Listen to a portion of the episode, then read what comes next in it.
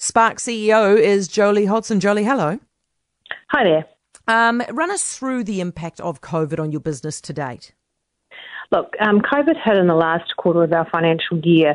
So when we look at, at um, the big impacts that we saw were both from international roaming, so the closure of the borders, which had an impact on our mobile services revenue. We also saw our retail stores shut for periods of time, um, and on the other side of that coin, we did see some growth in collaboration tools as people looked at new modern ways of working. We saw people shift home. So we had some pluses and minuses. But overall, it was a $25 million EBITDA um, impact to the business in FY20. And why do you expect it will hit you harder next year? Well, really, we only uh, saw that in the last quarter of our financial year. As we look ahead to FY21, we know that it's an uncertain economic environment. We'll see some of the wage subsidies start to write off. We're, we've already seen in Auckland the move back to alert level. So throughout the next uh, 12 months, we expect there will be some uh, changing environments like that, which means that things like international roaming will still exist. We may see uh, store closures and other things like that again. Equally, on the other side of that coin, we expect to see some growth in that collaboration um, uh, revenues as well. So overall, we think the hit will be more like 75 million for FY21. You're factoring in future lockdowns over the next year. How many? Oh, we haven't gone down to specifically how many, but we've looked at the types of revenue lines we have and the types of um, expenditure lines and made an estimate around that. So not specifically around number of lockdowns as such. Uh, are you also anticipating that people will be unable to pay their bills?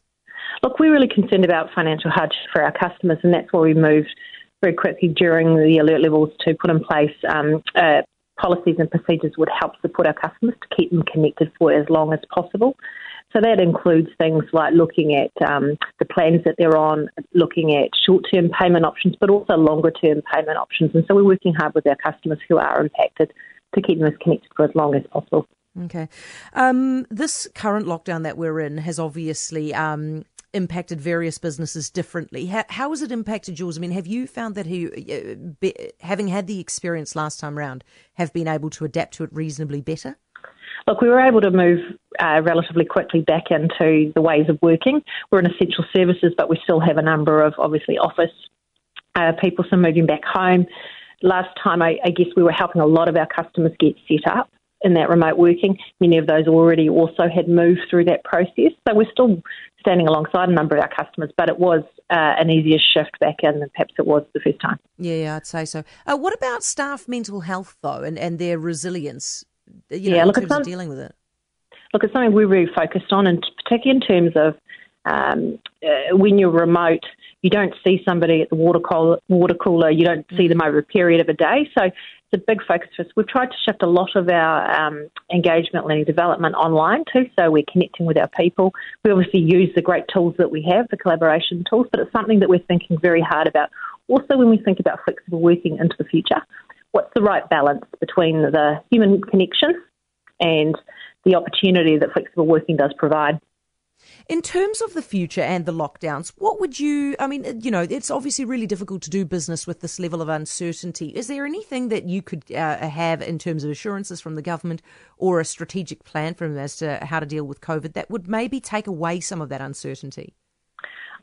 I think it's hard to take away the uncertainty. I think the thing uh, that that helps is that we have clarity around the, the choices of where investment will be made. So, for investing in infrastructure, we're a big proponent, of obviously, smart infrastructure. Many of the things that we're putting down now will be there for 30 to 50 years. How are we thinking about um, roads and the impacts on that, so mass transit, or uh, whether we're thinking about environmental impacts in terms of sensors and other things. So our ask is really more about that we use this time to really think about what will set New Zealand up to be more productive and, and an ability to recover faster in terms of the economy. Mm. So the digital skills, helping SMEs, I think, in terms of that ability to take more of their businesses online. We've seen many do that over the first lockdown, but what's the support that we could wrap around that?